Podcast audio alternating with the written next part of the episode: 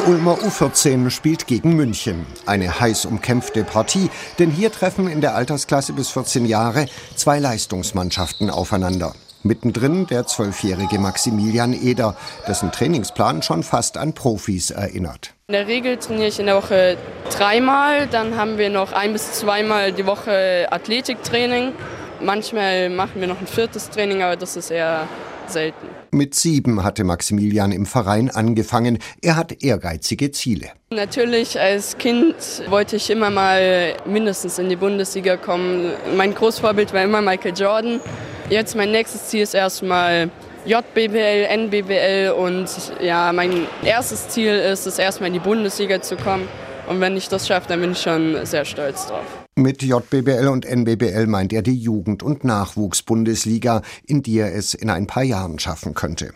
Sein Vater Klaus Eder ist zufrieden. Sein Sohn erhalte hier im Nachwuchsleistungszentrum von Ratiofarm Ulm Training auf höchstem Niveau. Ich habe schon das Gefühl, dass hier die Jugendlichen sehr gut gefördert werden, auch sehr individuell, wenn sie Lust haben. Also wenn die Jugendlichen bereit sind, Leistungen mitzubringen und sich zu engagieren, dann finden sie hier auch die Förderung, die sie brauchen. Ein anderer Papa aus demselben Team zählt die Auslandsreisen auf, die die Zwölfjährigen mit ihren Trainern in diesem Jahr unternehmen, um sich auch schon international mit Topgegnern zu messen. Michael Resch. Erst waren sie in Budapest, dann war Prag noch drin. Jetzt demnächst fahren sie nach Italien, in der Nähe von Mailand und dann auch noch nach Spanien.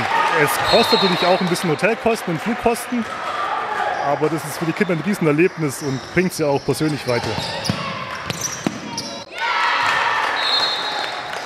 Am Ende gewinnt das Ulmer U14-Team knapp gegen die Internationale Basketballakademie München. Aus seinem Team werden es trotzdem nur wenige zum Basketballprofi schaffen, mein Trainer Julian Bunz. Wenn es einer oder zwei der elf, zwölf Jungs am Ende schafft, mit dem Sport Geld zu verdienen, ist das schon eine relativ gute Quote. Also, jetzt haben wir aber auch zehn Jungs, die mit hoher Wahrscheinlichkeit Basketball irgendwann als Hobbysport betreiben werden, ja, nachdem sie aus dem Leistungsprogramm raus sind. Die meisten werden später halt doch nur Hobbyspieler. Die Ulmer Basketballer verfügen über eines der größten und modernsten Trainingszentren Europas. Der Orange Campus, ein 24 Millionen Bau mit drei Hallen, Fitnessstudio, Athletikräumen, Fanshop, Gastronomie, Geschäftsstelle. Der Nachwuchsbereich ist zuletzt immer größer geworden, berichtet Sportdirektor Thorsten Leibenert. Wir bespaßen hier 900 aktive Nachwuchsbasketballer und Basketballerinnen.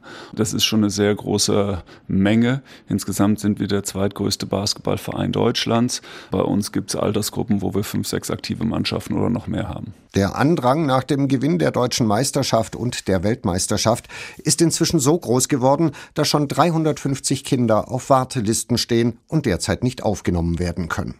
Für die Besten eines Jahrgangs werden Leistungsmannschaften gebildet. Ab dem Alter von zwölf sollen die Talente gezielt gefördert werden, erklärt Leibenert. Da schauen wir zum einen auf die hier ansässigen Basketballer und Basketballerinnen, aber natürlich beginnen wir dann auch schon zu schauen, was überregional vielleicht für uns interessant sein könnte.